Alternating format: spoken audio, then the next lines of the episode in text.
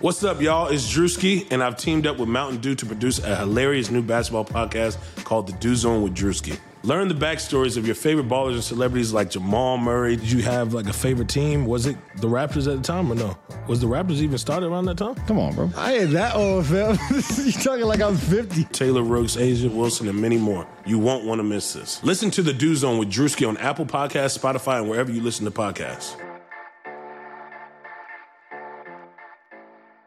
Grocery Outlet Bargain Market is your home for huge savings on name brand products. This week, get an amazing deal on Reuben's corned beef brisket, just $2.99 a pound. That's a savings of up to $2 per pound versus traditional grocery stores. Also, start your morning off right with Versanto Cafe single serve brew cups. 80 count packages of assorted varieties are just $14.99. That's a wow savings of up to 50%. Offers good through March 12th. Grocery Outlet Bargain Market.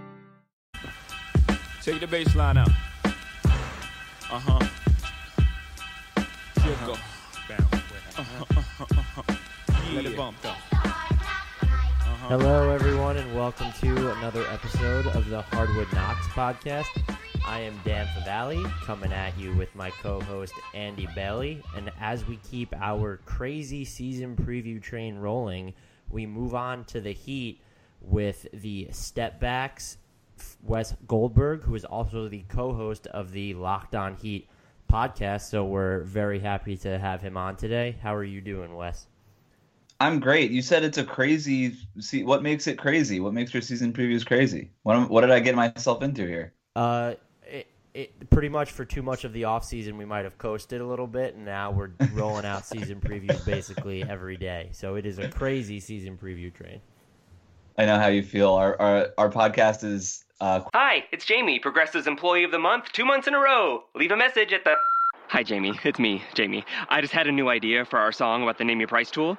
So when it's like, tell us what you want to pay, hey, hey, hey, and the trombone goes, blah, blah, blah, and you say, we'll help you find coverage options to fit your budget. Then we just all do finger snaps while a choir goes, statements coming at ya, statements coming at ya. Yes? No? Maybe? Anyway, see your practice tonight. I got new lyrics for the rap break. Progressive Casualty Insurance Company and affiliates. Price and coverage match limited by state law. quote unquote a daily podcast, but we've been coming out with like one a week for like the last two months. So I know exactly what the coasting trend's like. The the daily podcast is hard enough in season as it is to me, especially when it's just team focused. I don't know how you would churn out any more than one per week over the off season, especially when you're in like that late August to early September period. Yeah, I mean when when it's like rumor season, it's pretty easy when everybody just wants to know about where Gordon Hayward is going, for instance. So it's it's easy enough to just be like Gordon Hayward's wife posted an Instagram post on uh her loving the beach in Miami, and that could take up 20 minutes of airtime. You know what I mean? But uh, yeah, right now it's just like, yeah, I guess we'll do like player previews or something. So sure, that's kind of where we're at. Think about how bad it was for the like for teams that aren't a free agent destination or weren't like involved in anything like that. Like the Oh Pistons. well, I guess they made trades, but it's just you look at some of those other teams that'd be even tougher to churn out content. But for the You Heat, you just yeah. um, I think we have to start with the obvious. How upset are you that Kyrie Irving is not in Miami right now? So I was really pushing for the Kyrie Irving trade. I thought if you have a chance, I'm not. This is not an original thought, but if you have a chance to acquire somebody of that caliber, you do it, right? And I know there's a lot of debate on, well, can Kyrie lead a team? Is he a real superstar? Blah blah blah. It's it's it's an irrelevant debate as when you're a front office trying to trade for that kind of player. It's irrelevant. It's fun for people on podcasts and in columns to talk about, but for if you're building a team, it's irrelevant because unless you have LeBron or Kevin Durant knocking on your door, you're not getting one of those guys. So you just get the best players you can. And Kyrie's 25 years old. His best basketball is ostensibly in front of him, right? So you would think that if you could get a guy of his caliber, which the Heat clearly don't have, no offense to Dion Waiters, but it's they don't have that kind of player. You get him, right? And you trade whatever. If it takes Goran Dragic and Hassan Whiteside, do it. You know, if it takes Goran Dragic, Whiteside, and Josh Richardson, do it. Uh, Justice Winslow, do it. It's fine, but they just don't have. They never had the horses to get the deal done. Uh, Pat Riley has traded way too many of the draft picks that he's had like there's no they have no second round picks for the foreseeable future. Like they don't by the time during Donald Trump's presidency, they will not pick in the second round. That's it. And then they and going further. So uh they and, and every every trade that has happened since the last year's trade deadline, except for one, has involved a trade of some, a, a, draft pick of some kind. And he don't have tradable draft picks. They have no second rounders, like I said, and they can't trade of their first rounders because they still have two owed to Phoenix for the Goran Dragic trade. So they can't they can't make moves. So to answer your question, I wasn't I was disappointed that Kyrie Irving didn't make it on the Heat, but I was never I'm I'm not super disappointed because I never had the expectation that it could even happen. You know, I was more surprised than anything that he went to Boston, but uh, that's about it. Two, I'm sure I'm cutting off Andy. I'm actually surprised that was more of a tongue in cheek question because I just assumed you guys wouldn't have want or people wouldn't have wanted Kyrie Irving in Miami. But I guess I'm a lot lower on him than everybody else. It was pretty polarized. It was pretty polarizing. A lot of people like on, on our show we do a, a mailbag, and so it, our mailbag for like two weeks was. Why would you ever want Kyrie Irving? And another one was like, trade everybody that the Heat have for Kyrie Irving. Uh, and so he's a like look, he, he's polarizing within the Miami Heat fan base. He's polarizing all around the league. Obviously, I mean, you read read Howard Beck's article about the the the uh, front office people on Kyrie Irving. I mean, he's just a polarizing player.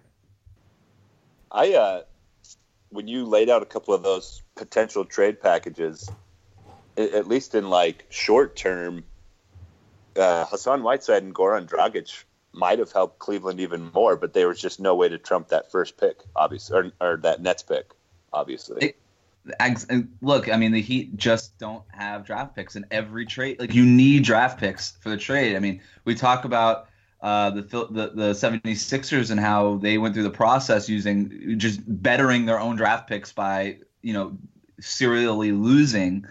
And that's one way to use draft. But the other way to use draft picks, and, and, my argument has always been the most valuable part about draft picks is just greasing the wheels on a trade. Every, it, for whatever reason, it, the NBA speaks in draft picks currency, and if you don't have them, you can't get deals done. And that's why the Heat, and I'm sure we'll get to this later, but if you look at the way the Heat are built right now, they are built for a trade, except for the one obvious yeah. flaw, which is they can't. It, what I don't know how they get a deal done without having the picks to trade. So to me, a lot of people say that they're a trade away from getting a superstar. But if the Kyrie Irving thing has proved anything, um, it's that they are a trade away from being a trade away to acquiring a superstar. They they're going to have to move one of these guys for draft picks of some kind because they just simply don't have them, and you need them to get deals done in the NBA.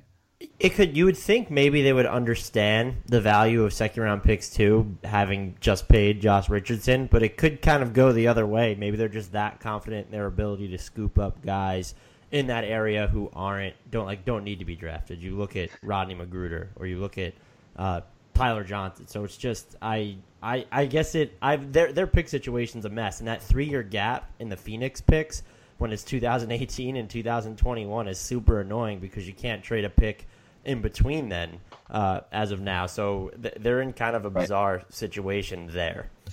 Well, that's part. That's certainly part of it. Is that they are very confident that they could just go to the D League, scoop up a couple of guys, and make them role players. But what the difference between a Rodney McGruder and even a Tyler Johnson and somebody like Josh Richardson is that Tyler Johnson, McGruder, they're they've got a clear ceiling, right? Tyler Johnson's a good player. He he has got an early candidacy for six man of the year. I mean, he is that caliber of a player. Not not that six man of the year has been anything impressive over the last couple of years, but um, somebody like Josh Richardson's ceiling is much higher than that of McGruder or Tyler Johnson, and that's the difference between even a second round, the 40th pick in the draft, and and somebody that was undrafted out of Fresno State or wherever Ronnie McGruder went, Kansas State or something like that and um, and the Heat. So that's partly, but that's partly it. Like they think that they could find contributors at some level through any route.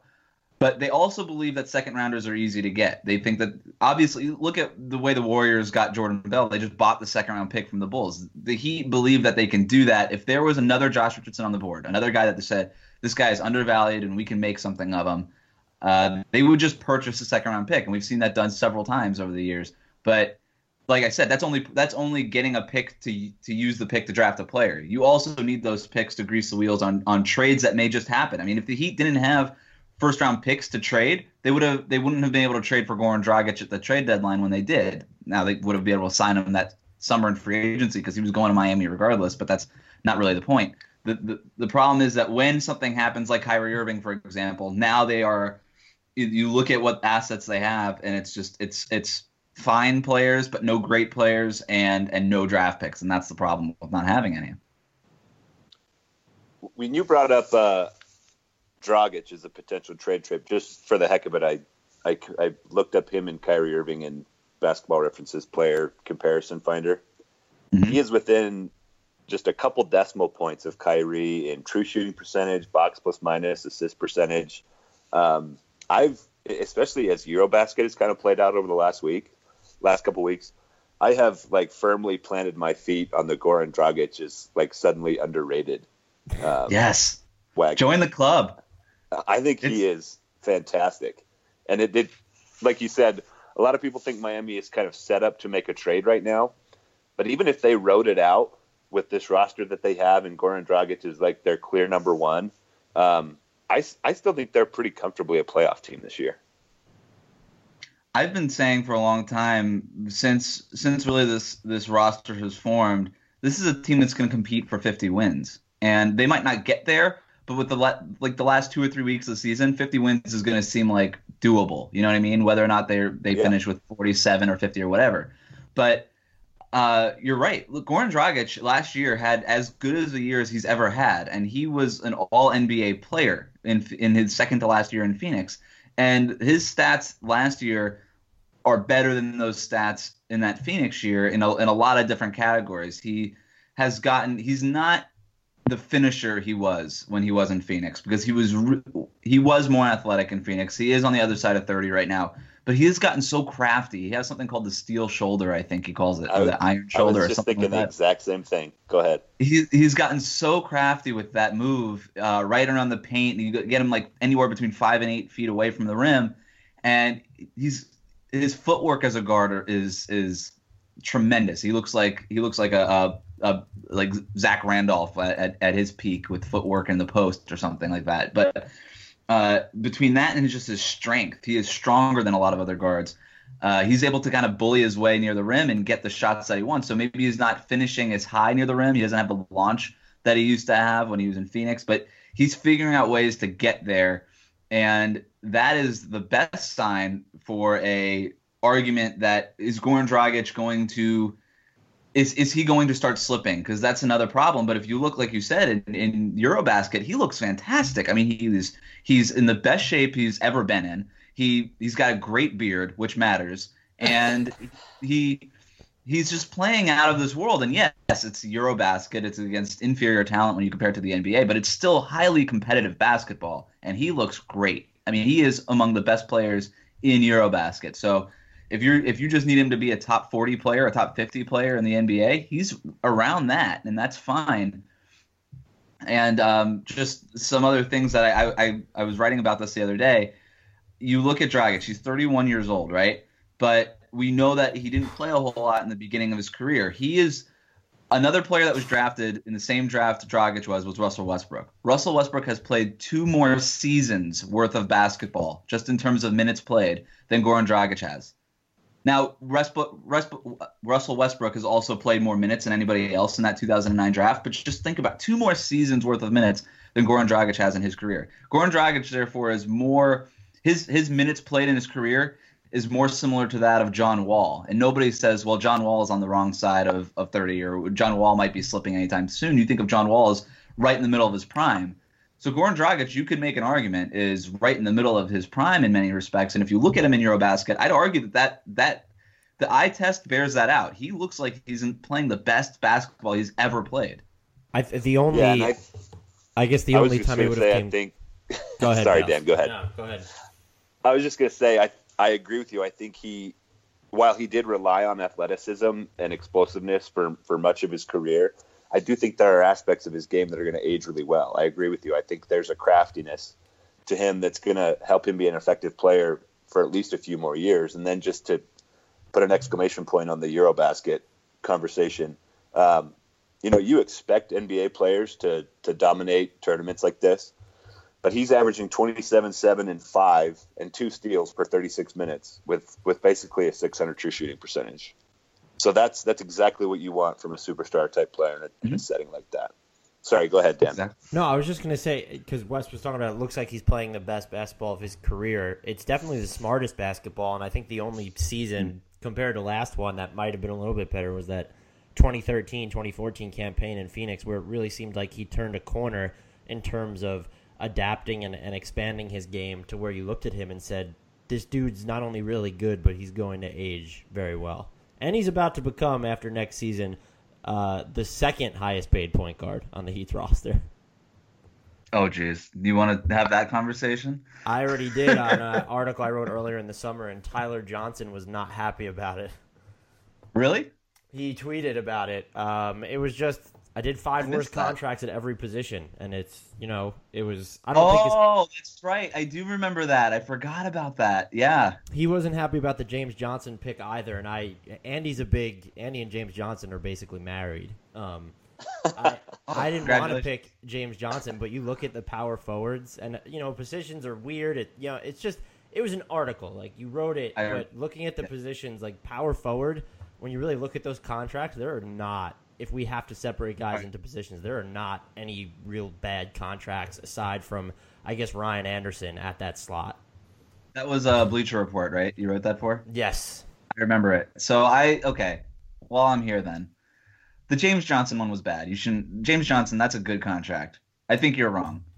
a good I should one the power forward field is just so like and I had to go through it with Andy beforehand. He knows I was grappling over putting James Johnson in, but it's just he's going to be 34 by the end of that deal. You're basically paying him for what he did this one season and I don't I don't really mock the Heat for giving it to him, but it was relative to the power forward landscape and the context under which his deal came and you just kind of look at the amount now and you look at how how the contract market really shook out by the end of this summer uh, it's just that I don't think you look at if you look at it relative to the entire league you don't look at a four year sixty million dollar deal for James Johnson and be like wow that's bad it probably doesn't even make if you made a list He- of the 50, would- 50 worst contracts he probably wouldn't be on it So he would get so it's a four year, sixty million dollar, fifteen million dollars a year on average. Would it have been as bad of a contract if another team signed him to that? Because he was making that that money was happening. He was getting that deal somewhere. If it wasn't Miami, he was getting that deal somewhere. I don't I I would agree with that. I would want to know who was going to pay him that money. Honestly, if you go through the, it seemed like I could have maybe seen like four and fifty from another team, but it almost seemed like the Heat were giving him a little bit of a bonus for being patient while they went out and figured out what the deal was with Gordon Hayward. They, first. I think he would have gotten more money somewhere else actually because they didn't have the cap room to give him to. They didn't. They weren't afforded the luxury to give him a bonus. Like they barely were able to fit Wayne, keep, keeping somebody like Wayne Ellington under the cap. So they wouldn't have been throwing out bonuses. Actually, a lot of what James Johnson and somebody like Dion Waiters, their their contract comes to uh, comes down to what uh, uh, alternative bonuses. That's not the right word for it, but basically non-guaranteed bonuses, which factors in uh, games played or points per game or something like thresholds that they have to hit in order to make the full amount of salary uh, to turn some non-guaranteed money into guaranteed money. So they got they had to get really crafty with their salary cap, so they couldn't afford anything like James Johnson. We appreciate you staying. We're going to give you a little bit of a bonus, like they've done with Udonis Haslem in the past, or somebody like that. But the reason you pay James Johnson that sort of money is just it, look if you look at his stats in regards to other power forwards, it's not great. His points per game, like nothing jumps off the page, but it's the versatility that he brings and what he affords the Heat as far as not having to carry a true backup point guard or and and just other random rotation and roster machinations that James Johnson allows for. So if the Heat had not re-signed James Johnson, all of a sudden who runs their second unit is a question that they have to figure out because James Johnson was the point forward of that second unit and he was good at it. Like not just good for a forward, like good at running the second unit offense. Now he's not going to do that for a first unit offense more likely than not, but he allows you to make roster decisions in a way that you couldn't if he wasn't there. The only argument against James Johnson si- re-signing him that I could come up with is that he laid the blueprint for somebody like Justice Winslow to have a really strong third season where Winslow has a lot of the similar skill sets that James Johnson does. They both handle the ball well for their size. They have good court vision. They're unselfish. Um, James Johnson's a little bit better of a shooter than Justice Winslow, but you assume or hope that Winslow will get better in that respect. But they have a lot of similar things that they can do.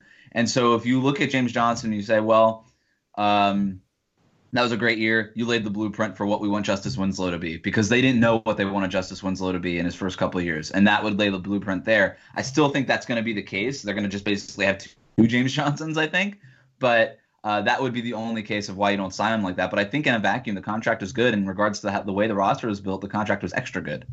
I don't think you can make an argument, a strong one, against the Heat re-signing him. I still, if you look at the landscape at that point and the teams and what they needed, I, I wonder where he would have gotten sixty million dollars or more on the open market. I, I don't see that. I know uh, Sacramento. Maybe I know Utah was very interested once Gordon Hayward left. Utah was not going to give sixty mm. million to Johnson after they signed Rudy Gobert. They were very interested. I don't know what kind of number they would have thrown at him, but before they made all those deals for Jerebko and Sefolosha and, and all those guys they kind of got at the end, that was somebody they were real interested in.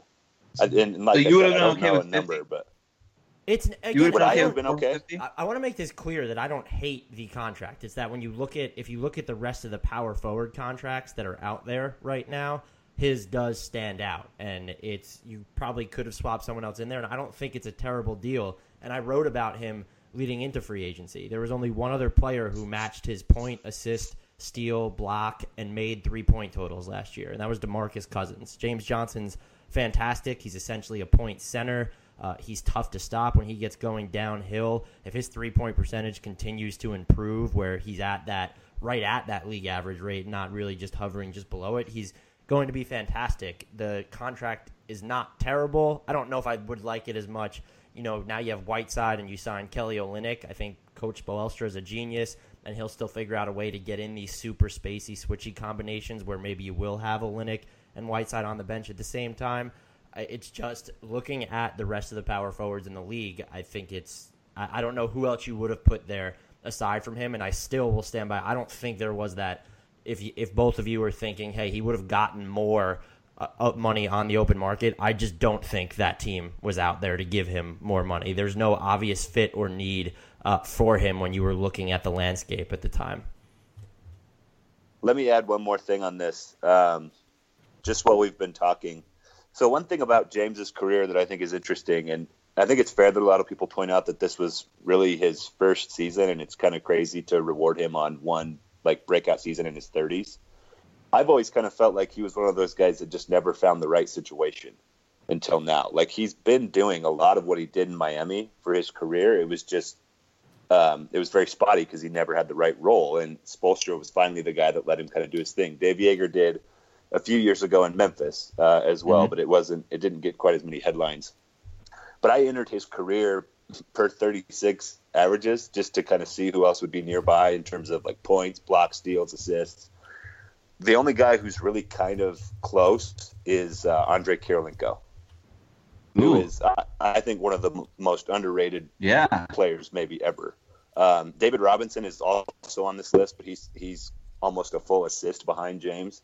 Um, other guys like Hakeem Olajuwon, Anthony Davis, Anthony Rant, or uh, Andre Drummond, but they're all like way, way behind in assists. But it's an interesting list to be sure. And I would echo what Wes said earlier. I just think he's incredibly versatile. Um, and like, and, and I don't have like sources or anything, but and so I don't know numbers that were available from other teams, but I do think somebody was going to pay him.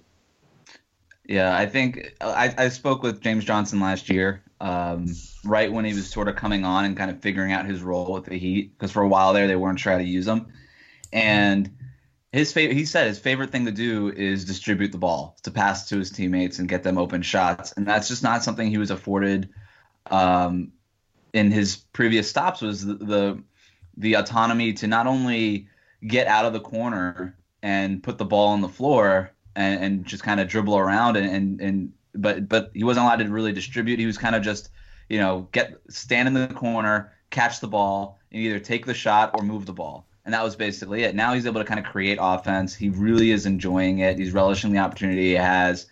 And everything you could kind of tell when he's got that part of his game going, everything else falls into place. And I think that's exactly I agree with um, what you were saying that he hasn't had that role in his previous stops. And look, it's not like this guy was the first pick in the draft. It's not like any team was supposed to give it to him. But Yeah. uh, the Heat, the Heat, as they have done several times, Erik Spoelstra has found the way to best use an asset that he has, a player that he has, and just carve out a role for that player. I mean, it's like what Bill Belichick does on the Patriots. He just gets this running back that was some no-name guy for the Bills, and he's like, oh no, he should be on the goal line every time we're there. He's that's what he's good at, and that's what they do.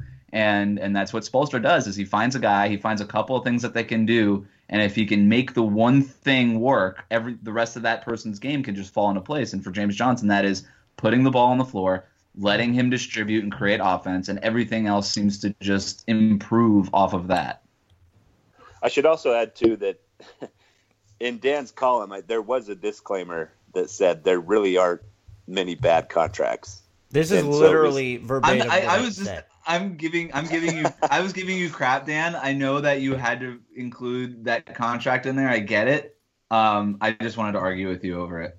I mean, that's totally fair, and I'm not going to deny that uh, James Johnson is versatile. It's just, I, I would question. I don't think it's a bad contract for the Heat, and the argument that he's great in this role, and I even think you look at Wayne Ellington is not on the same level as versatile, but just some of the shots he makes on this Heat team, where he just looks so comfortable coming around screens, and he just seems like this wind-up toy, and he's just phenomenal with them.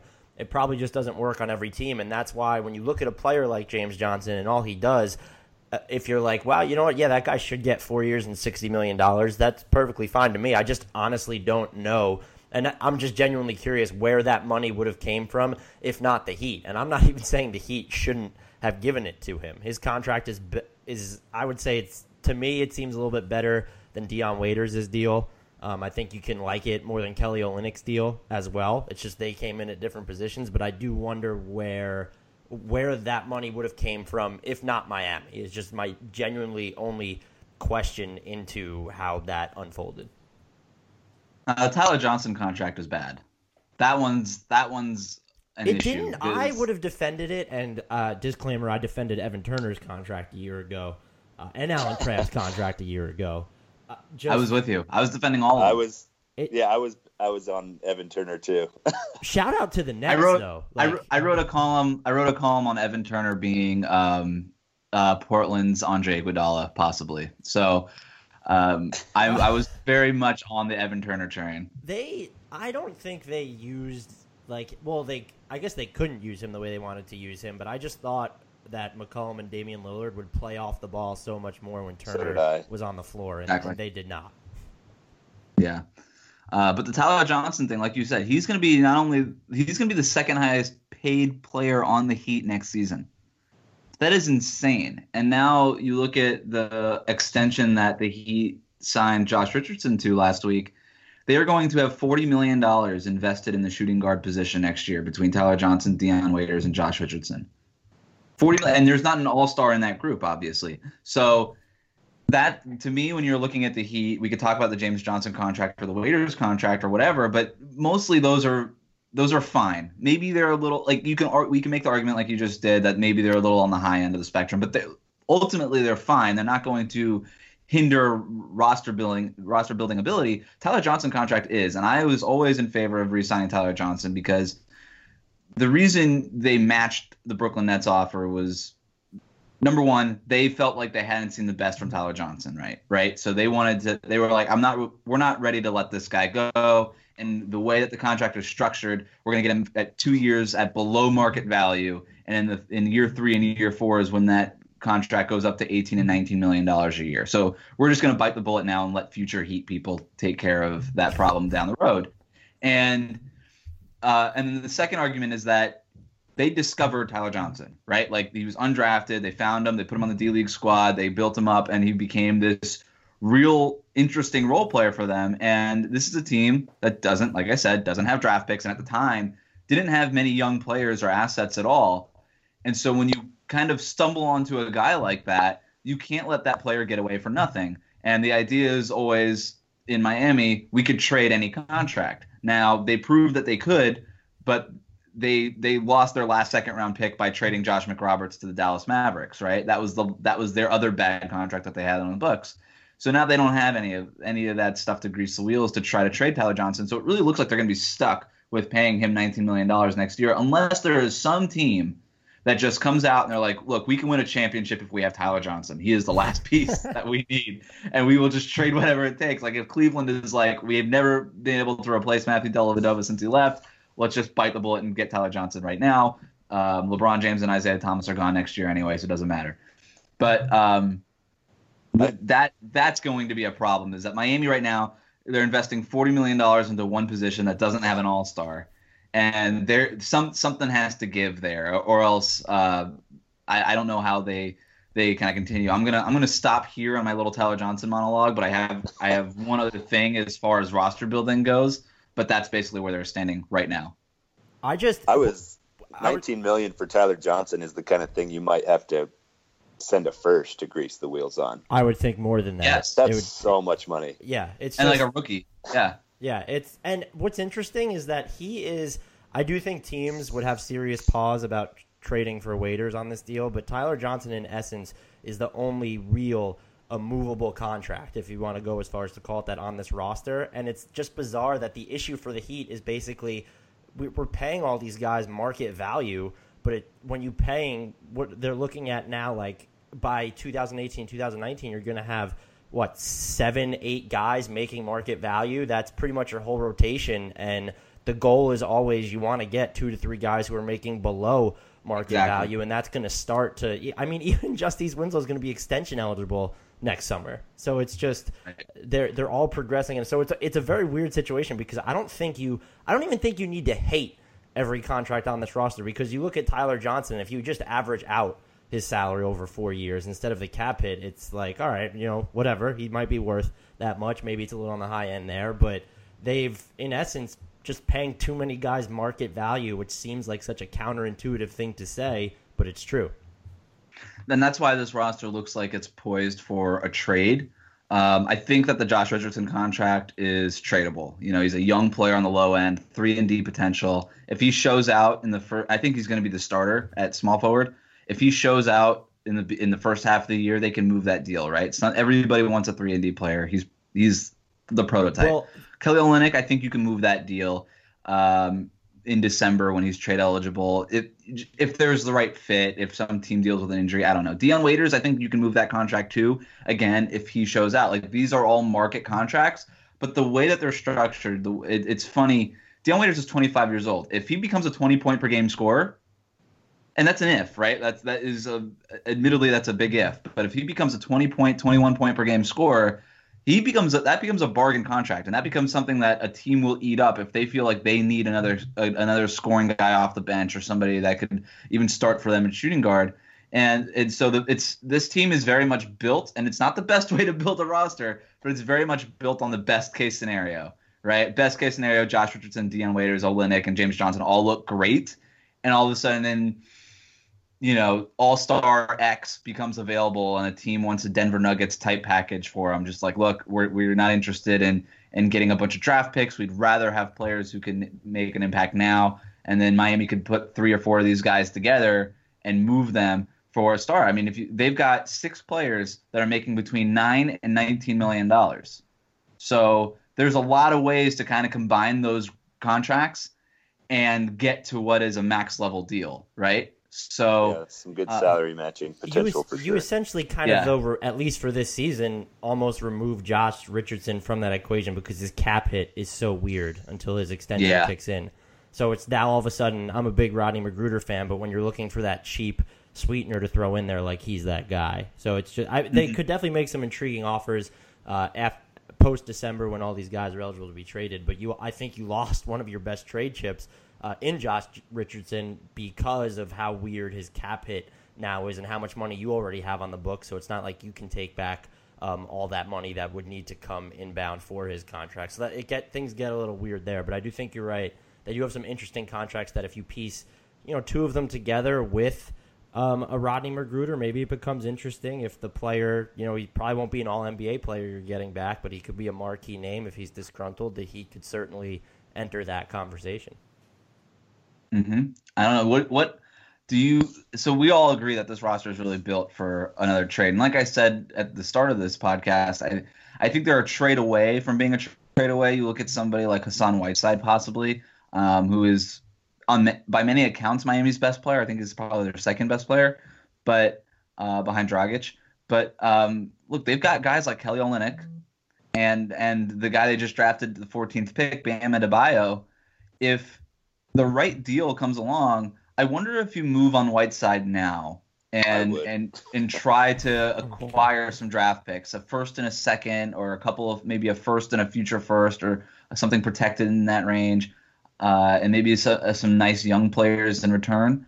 I wonder if you move that deal now and let just and just let Olynyk and James Johnson start in the front court, which I, I kind of like a lot.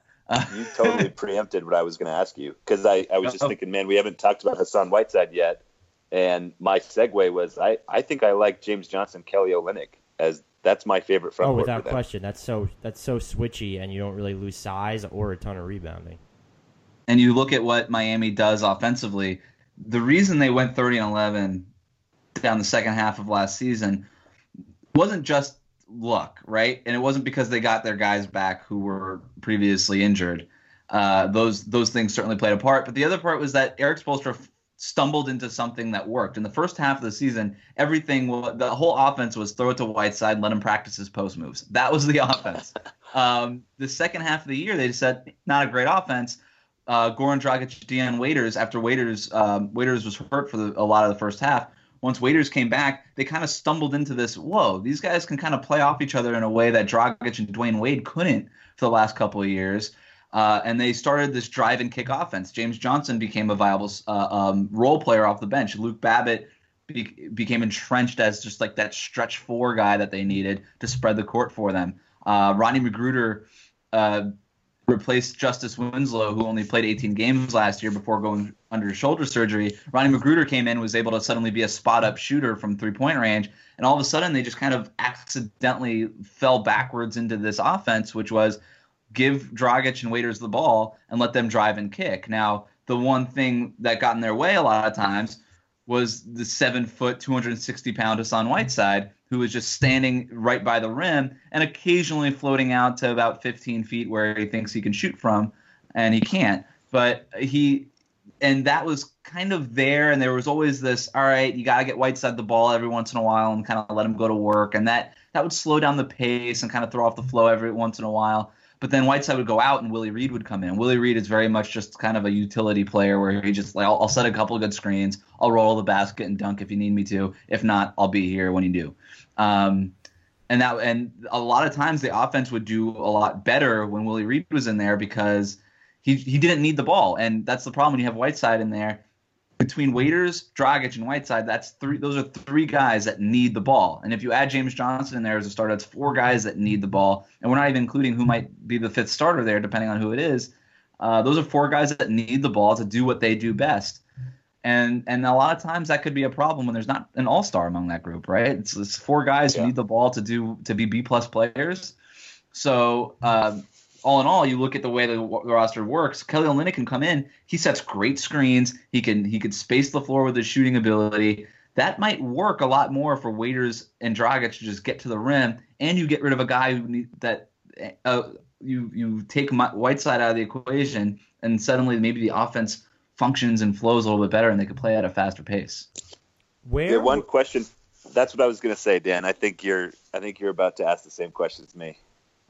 Yeah, I just is it going to be where? I, and I'm not denying Whiteside's talent. It's just the center market right now. Where are you sending Whiteside? Where you're going to get no idea that? Like it would have to be a situation That's where the, the Hawks, where the Hawks are like, you know what, crap, we don't have the stomach to tank. Let's see if they'll take Dedmon, Bembry, and Bazemore or and a Furt. Like it would have to be something like that. And I don't see the Hawks doing that. And you look at the centers elsewhere, the Bulls, they they could maybe pivot, but they're also trying to tank right now. So I don't know that you can it's uh, it, it's the same problem with Andre Drummond, who was wildly right. overrated. But at the same time, you look at his age, and it's like, well, maybe he could still be good. He's a double double machine. He can be a good pick and roll finisher. He just has to ditch those post ups and those basically mid range hooks that are ugly as hell.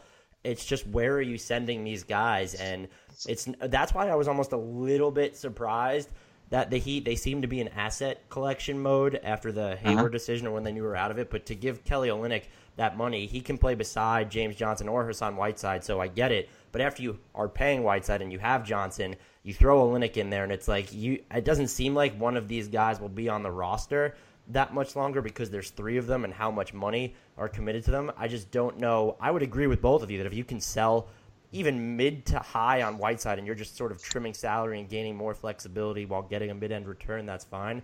I just don't know where you put him when you look at all these depth charts right now. So the obvious answer last year was Portland, right? Because they they were clearly in the center. They they offered Whiteside. They were going to offer Whiteside the same contract Miami offered. Miami was able to offer a little bit more money, uh, and so White and Whiteside wanted to be back in Miami. Hassan Whiteside didn't want to move to the, the Pacific Northwest. He loves Miami. They got Voodoo that was a- out there though, so he missed out. Yeah, and you know, I he would be a fan of Froot Loops on a on a chocolate donut, I'm sure. But ultimately, I think he just likes having like koi fish. Have you been on Whiteside Snap?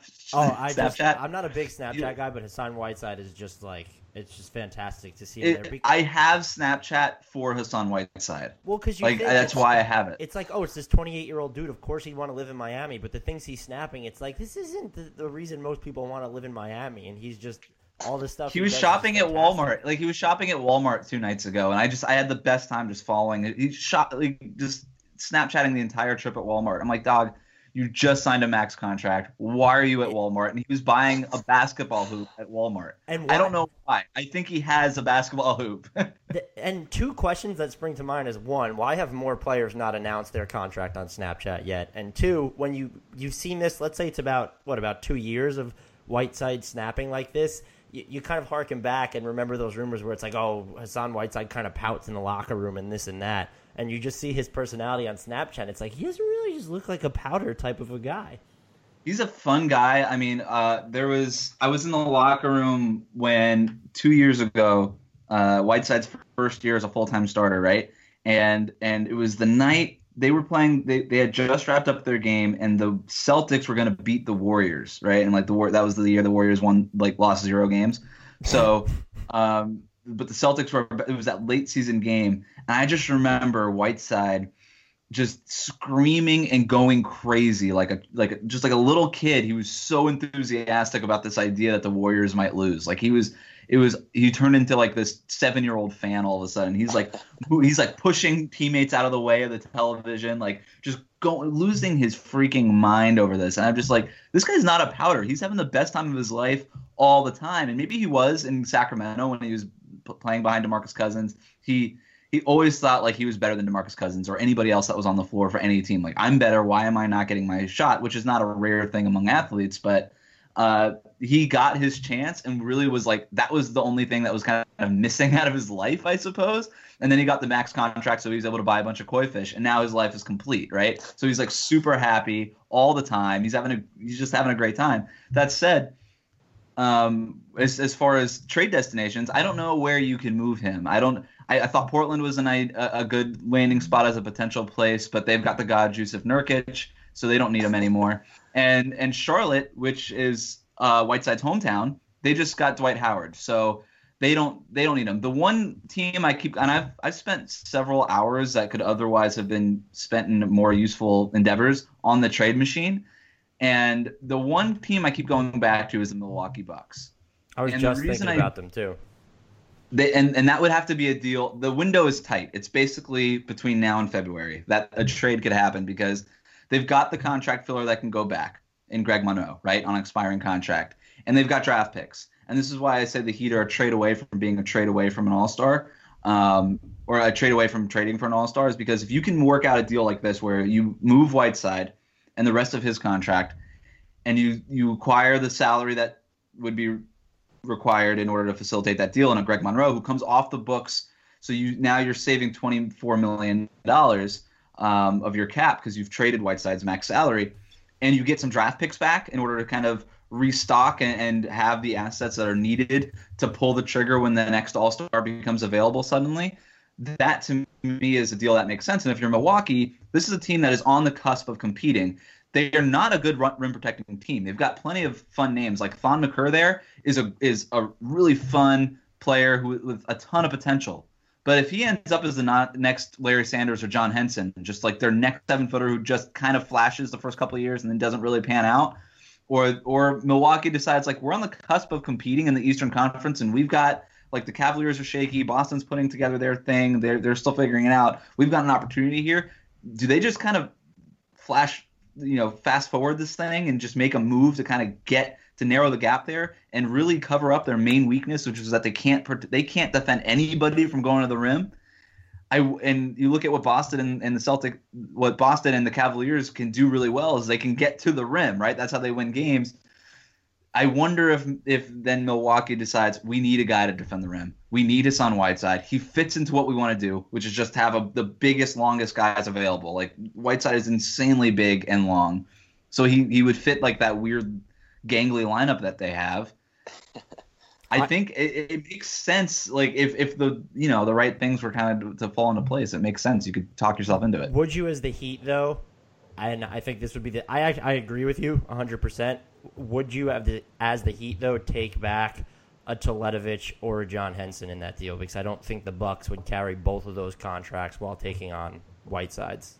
And Teletovic what's Teletovic making like seven million, eight million? Ten about I think he makes like ten point five each of the next two years. So it's oh, less Jesus. than and it's so you you're getting out of con, like yeah. side Whiteside's contract a year early. It's just that's that's the sticky situation. It's if you're going to send out this twenty three point eight million dollar deal, uh, they're might not be a team that's just willing to send back all these expirings. If the Bucks, I think Whiteside's worth Whiteside's worth that deal in a vac. Like he is, well, a, he's a great rim protector. Uh, he's an he is a, a he's got a lot of improvement to make on offense, and he's made huge improvements over the last few years. I think I've made a joke that he thinks he can shoot from 15 feet. I want to. The, by the end of the year, he will be making 15 to 18 footers. I feel like he has he has shooting touch, and it's and he just it's a matter of getting more consistent.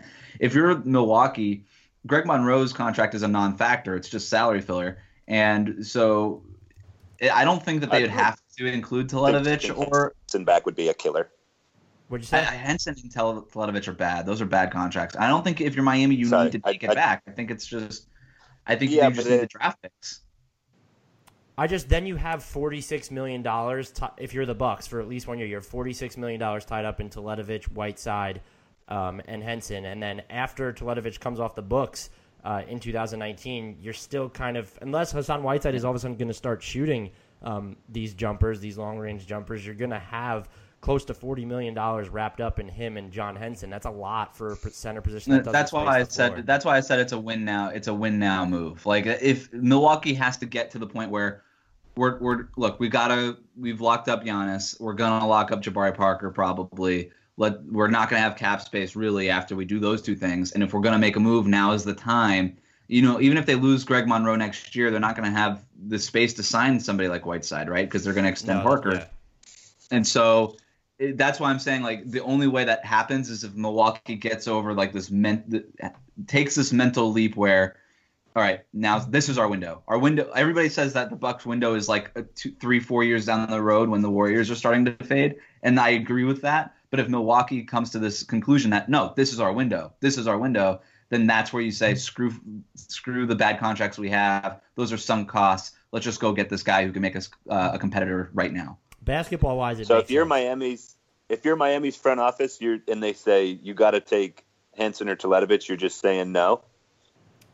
I so the reason you do that kind of trade is that is so that you could save, so that you could bring in some create some cap space right? So you if still you create ten million with that deal. Yeah, but ten million against what? I mean, Miami they've already they're already ten million dollars above. Um, they're more than ten million dollars above next year's projected cap in nine okay, players. That makes it. yeah, and I that's mean, definitely a big difference. yeah. Uh, I, yeah, and I, I just I don't think that they'd have to. I, I maybe I'm wrong here, but if you're Greg Monroe is just salary filler. Like he's not a real player in that trade. Like you're getting Whiteside there if you're in Milwaukee. I just don't understand why they would have to even put Henson or, or Teletovic in there, it would basically be Whiteside for draft picks. Would basically be what the trade is. I think if they thought they wouldn't have to pay much maybe. to dump one of Teletovic, who will be expiring next summer, so maybe it's easy to dump, or if you can pawn off Henson somewhere, just because even the the rotation gets iffy with all those guys because you have Thon Maker, you think they want to keep him. It'd be interesting if they were just done yeah. with him and they're like, hey, we need to win now. He was good in small bursts, but we need you know, we need someone like Whiteside who's going to be on the floor more. So they just said, um, Maker becomes the backup, and, and Henson isn't playing now anyway. So Right. So, or yeah. So, I, basketball would be interesting to do. I just think the salary gives them pause because of all that Yeah. clump right there. So, and you exactly. have DJ Wilson. I there, agree too. 100. percent But DJ that- Wilson's a stud. I can't. I forgot they got him until just now. They don't need Whiteside. DJ Wilson's gonna be an all star. He's great. I mean, I would pay to see Whiteside, Antetokounmpo, Middleton, let's say a crazy Snell and lineup, man. Brogdon at the same time on the floor. That'd be ridiculous. And could you imagine Whiteside Snapchat in Milwaukee? Like Whiteside in the snow? Let's do this. I mean, Whiteside there's- in the snow. let's figure this out, That's man. his. That should be his new handle. Whiteside in the snow. It's amazing that we're having this conversation though, because I still think, and Whiteside's gotten better. He's a very good player, but now we're at the point where if you're not this, the cliche unicorn center necessarily, you know, Mhm. his contract. I don't think it looks bad, but it's just there's so many big guys, and they're on these rosters, even if teams don't want them right now. That you have to have these conversations about, well, where would he go? And then even the fact that we're saying, why would the Heat want to trade him? Well, because they need the cap flexibility because no one or few teams are probably going to pay this much for a starting center who's not like Karl-Anthony Towns or DeMarcus Cousins anymore. it used to be the case that your point guard had to be underpaid. And I think we're approaching the, the era where your center is going to need to be underpaid in order to have a title winning team. Because I 100% agree with you. I think you need the unicorns and you need them on fair deals because the guys that are making all the money, as we've seen the last couple of years after the cap spike, are the wing players, right? Those are the guys that are Yep. signing. Like those are the guys like Evan Turner, Tyler Johnson, Allen Crabbe. They're just getting these insane contracts, and so you're going to have to underpay for your center, which is why I think the the the Heat drafting Bam Adebayo. A lot of people are just kind of looking at that like, oh, you know, they thought he was the best player available at 14. That that matters. And Bam has we saw it in summer league. He's got ability that Whiteside doesn't. He's got he's much quicker and much more athletic than than Whiteside is as far as a moving around the basketball court point of view. He he has the ability to defend all five positions. This is I'm talking best case scenario, right? Like not right now. But he's he's got the athletic ability to guard guys on the perimeter and switch onto guys on the perimeter. Uh, the Heat often took Whiteside out at the end of games last year because he couldn't do that against smaller lineups. Um, he struggled mightily against Kelly Olynyk, who you know you can't beat him, join him. So they just signed Kelly Olynyk. They don't have to deal with him on the Celtics anymore. and uh, but he would struggle every game against Kelly Olynyk just because Olynyk was able to just hang out on the perimeter, catch the ball, make a couple of awkward dribble moves, and that was enough to throw Whiteside off, right? And so Bam has that ability to maybe be better defensively than White. Maybe not the rim protector that Whiteside is, but uh, has the ability to be adequate. You know, he doesn't have to be, you know, leading the NBA in blocks, but he could be effective. And we've seen all you got to do really is just be effective because most t- teams just switch defensively anyway. Um, Yeah. So that's why I think drafting Adebayo there is, is of all the moves that Miami made this offseason, really between that and signing Kelly Olynyk to a four-year deal, is laying the groundwork for possibly trading Whiteside. And I don't want to see Whiteside go. I don't. This team is not going to win a championship as currently constructed, but man, they are so much fun to watch, right? I mean, you've got great personalities like James Johnson and Dion Waiters and Whiteside. I mean, that is just enough entertainment value for me to tune in every night and do a podcast every night about it, right? But I two years down the road, I'll get bored of that, and at some point, Heat fans are going to want this team to compete. Because I think a lot of Heat fans feel like I do right now, and I think the Heat really in the front office they feel like I do right now too. Like there's this a fun team, we want to keep them together. The second half of last season was really cool. Let's try to keep that going. But a year, or two years away from now, we'll get bored, and they're going to want to start to compete. And I think that's where the Whiteside trade comes into play. I'm interested to see, and and this I guess this is an abrupt segue, but I'm kind of interested to see how they rework Justice Winslow into this fun team because that turnaround happened without him, and you know what you're getting uh, in Whiteside, and you can work him out of the pick and roll even when he's not spacing the floor because he's such a good diver, and he's still going to be that rim protector. And Justice Winslow, very good defender. Uh, I think he can go all the way up to power forward if they want to try that out. But if the the way Erik Spoelstra likes to create space, if he doesn't have even a semblance of a jumper still, like I don't know what you do because you are committed to like I didn't you're you're talking about Bam and I, I totally forgot about him. That is an interesting move. So now you have all these you know, they don't have to play Bam, but you do have Olynyk and you have Whiteside and you have James Johnson, they're going to have to play two of these guys at once. So you need your wings to be able to shoot really well. So I'm very, if I had a concern about this team, we know they're not going to win at that 31 and 10 pace. But if I had a concern about them reaching their potential to where they're a 50 win team or 48 win team, it would be they have this good player, a quality player in Justice Winslow, who I'm not sure if he fits with this team. They'll figure it out. I think, you know, I, I said this earlier, but you look at what James Johnson did last year for the second unit, and that's the blueprint for Justice Winslow. Uh, just he's got underrated court vision. He's got a, a great first step off the dribble. Um, he's an underrated passer. He's a drive and kick type of guy, and he he can do that for you. And if you let him do that for the second unit, and that's why you get uh, somebody like Kelly Olynyk, and that ultimately why I think Olynyk is the backup center and not the starting power forward, is because now you pair Olynyk with Winslow and other shooters like Wayne Ellington and Tyler Johnson off the bench. And now Winslow is the only non-shooter, and he can kind of play your point forward position there. He's your backup point guard in some respects when Dragic comes off the floor.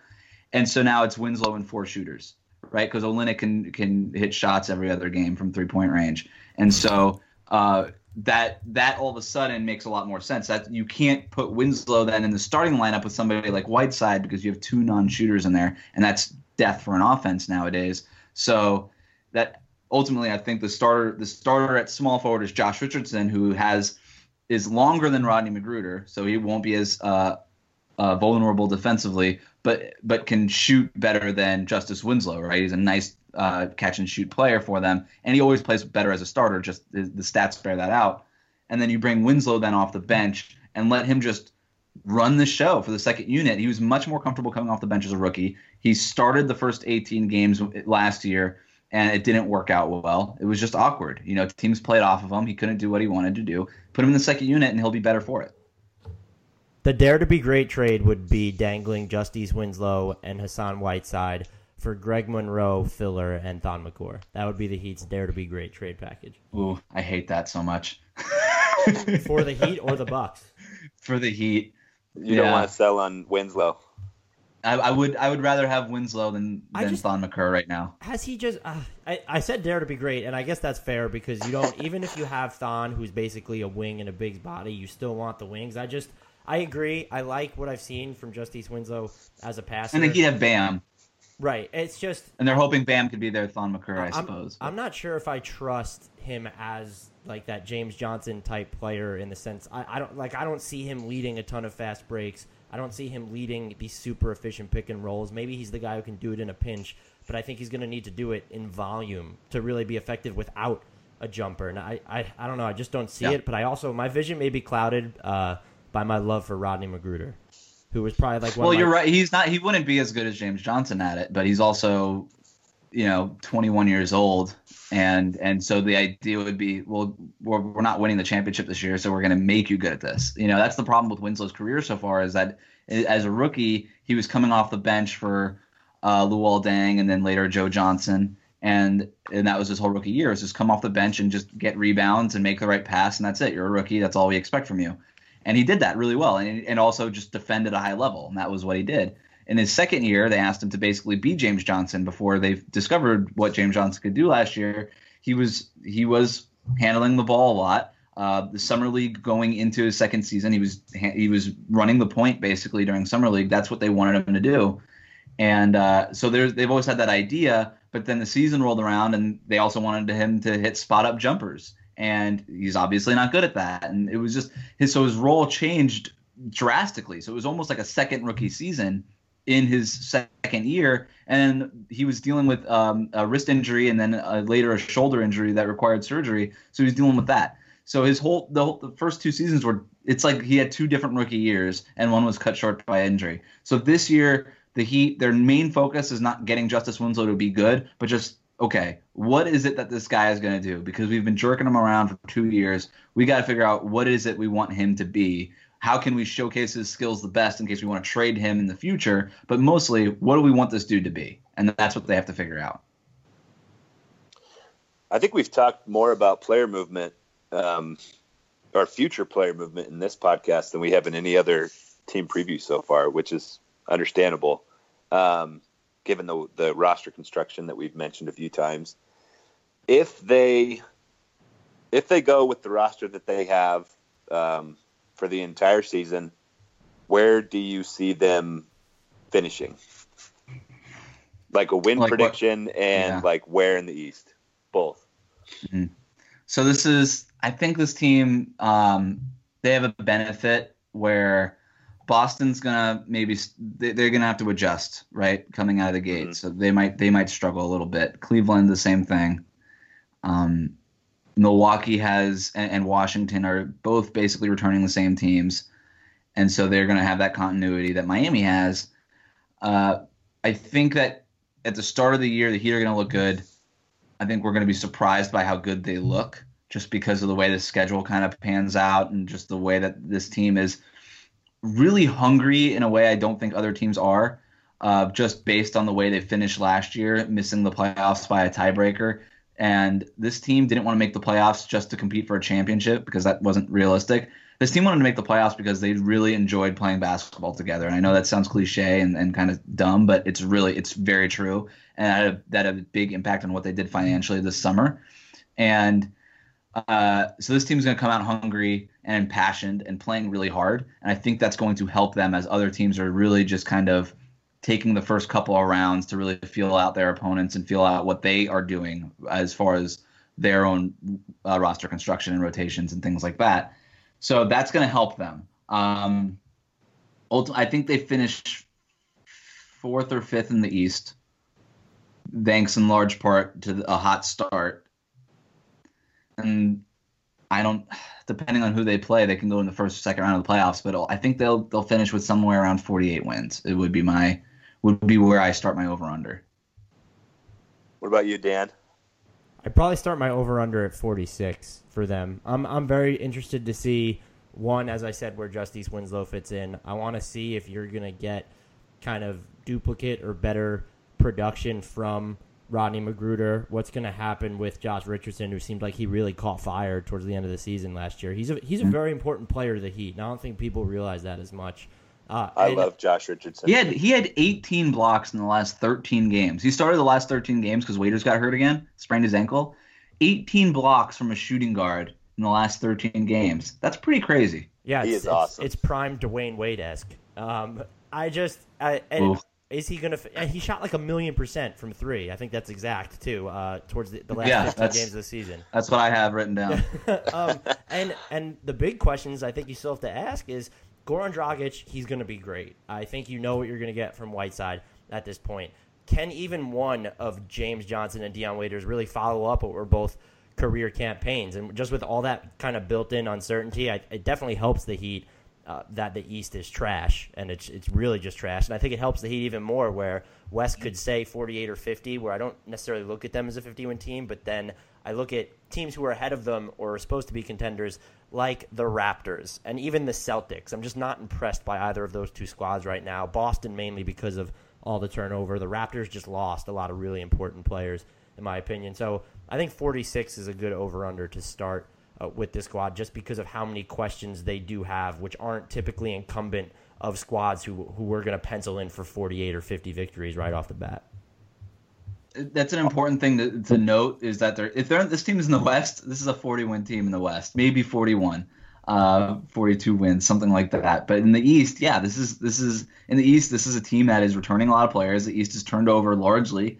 Uh, a bunch of the All Stars have gone West, and they have the benefit of continuity and good coaching, which in the East is might be the two most important factors this season. So uh, this is yeah, I, I agree 100 percent with everything you said. What do you have in Matt Bell? And now, I was going to say, not only are they, are they in the East, they're in a division that gets to play the Hawks and the Mhm. Magic a bunch of times. Oh, I didn't even Yes. think about that.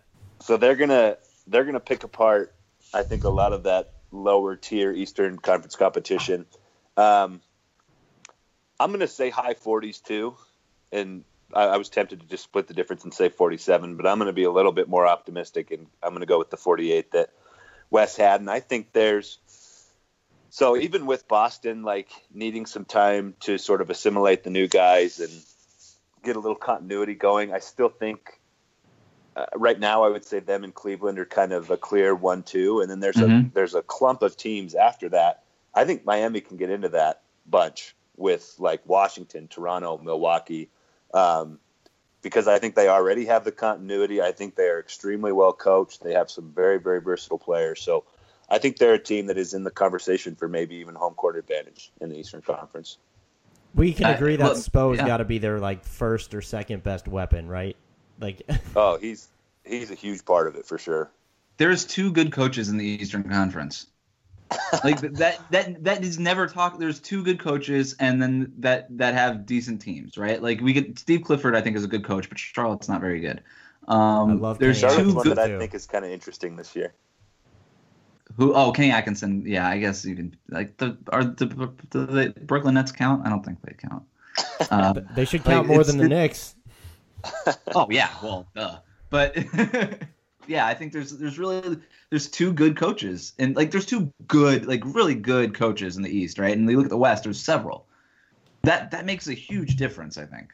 That's why, and I think More, to yeah, more of the power imbalance. Go ahead, Dan. Right, no, just the quick bow on it was when he came back to the Kyrie Irving stuff. I think that's why if you watch the Heat or the Celtics, you can talk yourself into giving whatever it takes or rolling the dice on kind of a divisive player like Kyrie Irving because you trust in your coaching staff to build him up. And we saw we've seen it in Boston and Miami over the past three, four years more so than uh, almost anywhere else except maybe Golden State and San Antonio, of course. Just looking at the production that Brad Stevens gets out of everyone, looking at the careers that Coach Spo has really had a hand in turning around over these last two or three seasons specifically. It's it's really incredible watching. that's where you. Yeah, I, at the beginning of the podcast, I'm like, wow, I'm surprised that West really wanted Kyrie Irving Miami, but when you add that elite coaching into the equation, that that does make a huge. He was difference. coached by Tyronn Lue. One of the most like I got I ranked coaches leading into last season uh, after the Cavs had won the championship, and I put Lue at like I, I he might have been he was definitely in the bottom half, and I caught so much crap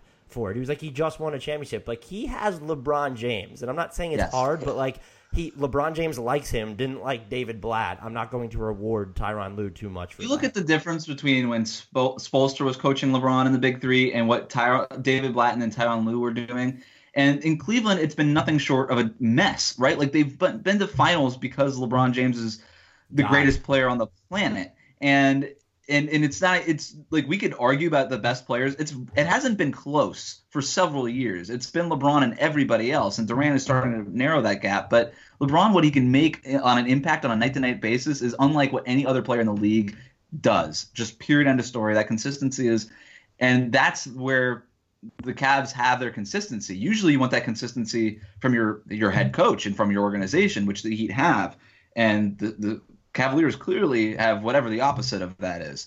And and Ty Lue, you look. I, I thought LeBron when he left the Heat, the biggest thing he was giving up was not leaving Dwyane Wade, whose knees were a mess Does he even have or leaving anymore? Chris Bosh, right? and- Or Chris Bosh, uh, who who you know at the time looked was one of the best players in the league, but then had his unfortunate health issues that would have happened anyway. But what he was really giving up was the organization. What he's really giving up was being led by Erik Spoelstra, having a, a coach who could figure out problems for him, so that LeBron wasn't always the problem solver. And that's where he's been in Cleveland, and I could. It's exhausting, and it's why guys like Kyrie Irving want to leave and that's and that to me was what LeBron was giving up, and that's a I don't even oh I had, I had a question for you guys. So my my hashtag trust in Spo um, meter might be a little I might irrationally trust too much in Erik Spoelstra, but so from an outsider's perspective, I, I ask you guys. If the Heat are in, regardless of what seed they are, but they're in the playoffs, I don't even care if they have home. let- Let's say they don't have home court advantage, and they're playing Toronto. Are you comfortable betting against the Heat, knowing that Erik Spoelstra is a way better coach than Dwane Casey, or against the Wizards, even though the Wizards clearly have the two best players in that series, but are led by um, Scott Brooks, who's like meh. So what what is are, are I know Heat fans would basically say we have a real chance at this because we have Erik Spoelstra. Am I are, are they crazy? No, I think I would go ahead, Dan. No, I just obvi- I would say obviously not, just because there's only one team that I think is really head and shoulders above everybody, and it has nothing to do with coaches, and that's the Cavaliers. You put the Celtics in that series, I think it would still be close, just because unless the Celtics really just get off and running with their new cast, it's just the gap between these. I, I think we're going to see it again with these, let's say three through ten seeds. Like it's just not going to be that large. So I don't think it's crazy at all to think that uh, to one be uncomfortable about betting against the Heat in that series, but two, I I would think you have a legitimate argument to say, yeah, the Heat might win this one, even if they're the team that comes in with a worse record. I would preface my answer by saying, if Miami had gotten in last year, I was I was almost ready to pick them over the Celtics because look what the Bulls did how, to start it too. Yeah, just how well they were playing down the stretch of last season, and and like I said when I was giving my prediction, I love a lot of the players on this roster. I was I was on the fence about maybe picking them over Boston, so I wouldn't it wouldn't be crazy at all to me To they really believe that they they believe they would have beaten Boston, and they believed it even more after the Bulls won the first couple games. They oh, were, oh, I'm sure, they were heated that they were not in the playoffs by this. It was a dumb tiebreaker too, because it was a three game series over the regular season. And It didn't make sense. And, and like two of those said, games that, were in Chicago. That could be something that fuels them this season. Yes, absolutely. It, it they it's not to the same level, but it's certainly on the same spectrum of when the Spurs lost to the Heat in 2013 and they were like, "That's ridiculous!" Like Ray Allen makes like a once in a lifetime shot, and we lose this yeah. series. And and they come out with just absolute vengeance the next year and just dismantle the Heat in 2014. It's on the same spectrum, though not to that level, but it's it's there. Like that is where the Heat believe that they were wronged by the basketball gods, and they're going to get theirs this year. The Heat are going to win every game against the Nets by like 60 points for Brooklyn resting its bad players at the end of the season last year. One hundred percent. That's why you. That's why continuity is important because they all remember that crap. so, unless either of you has uh, any more topics you want to discuss, I think that's a pretty good place to wrap it up. Um, remind us again, Wes, where we can find your work and where people can follow you on Twitter. Uh, you can follow me on Twitter at WC Goldberg, and uh, I write pretty often for the step back and uh, check out the podcast if you're a heat fan or if you just want to know more about the heat because they're going to be a lot of fun we talk about whiteside snapchats on there it's locked on heat uh, so we appreciate it subscribe uh, subscribe and a listen there and that's it for me awesome well you were fun to have on great insights Fantastic. into the heat um, Dan it. can be followed on Twitter as well. He's at Dan Favale, F A V A L E. I'm at Andrew D. Bailey. Of course, the show is at Hardwood Knocks. And as always, uh, leave a rating or a review, or um, those things really help out podcasts. So do that with Locked On Heat. Do that with us too. And uh, until next time, we leave you with the. Don't do it. I know Dan's favorite part of the show for Don't sure. Do it. The shout out. The shout out to Beno Udrih. Beno. The Starlight Lounge presents an evening with the Progressive Box. Old moon, yeah. That's Hugo, tickling the ivories. He just saved by bundling home and auto with Progressive. Gonna finally buy a ring for that gal of yours, Hugo? Send her my condolences. Hi-oh!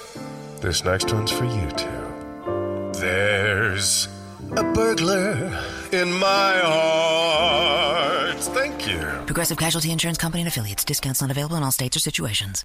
And now, an ad from Dad. All right, save money on car insurance when you bundle home and auto with Progressive. Can I take these off? All right. What is this? This looks good. Wow. That's well made. Where did you get this?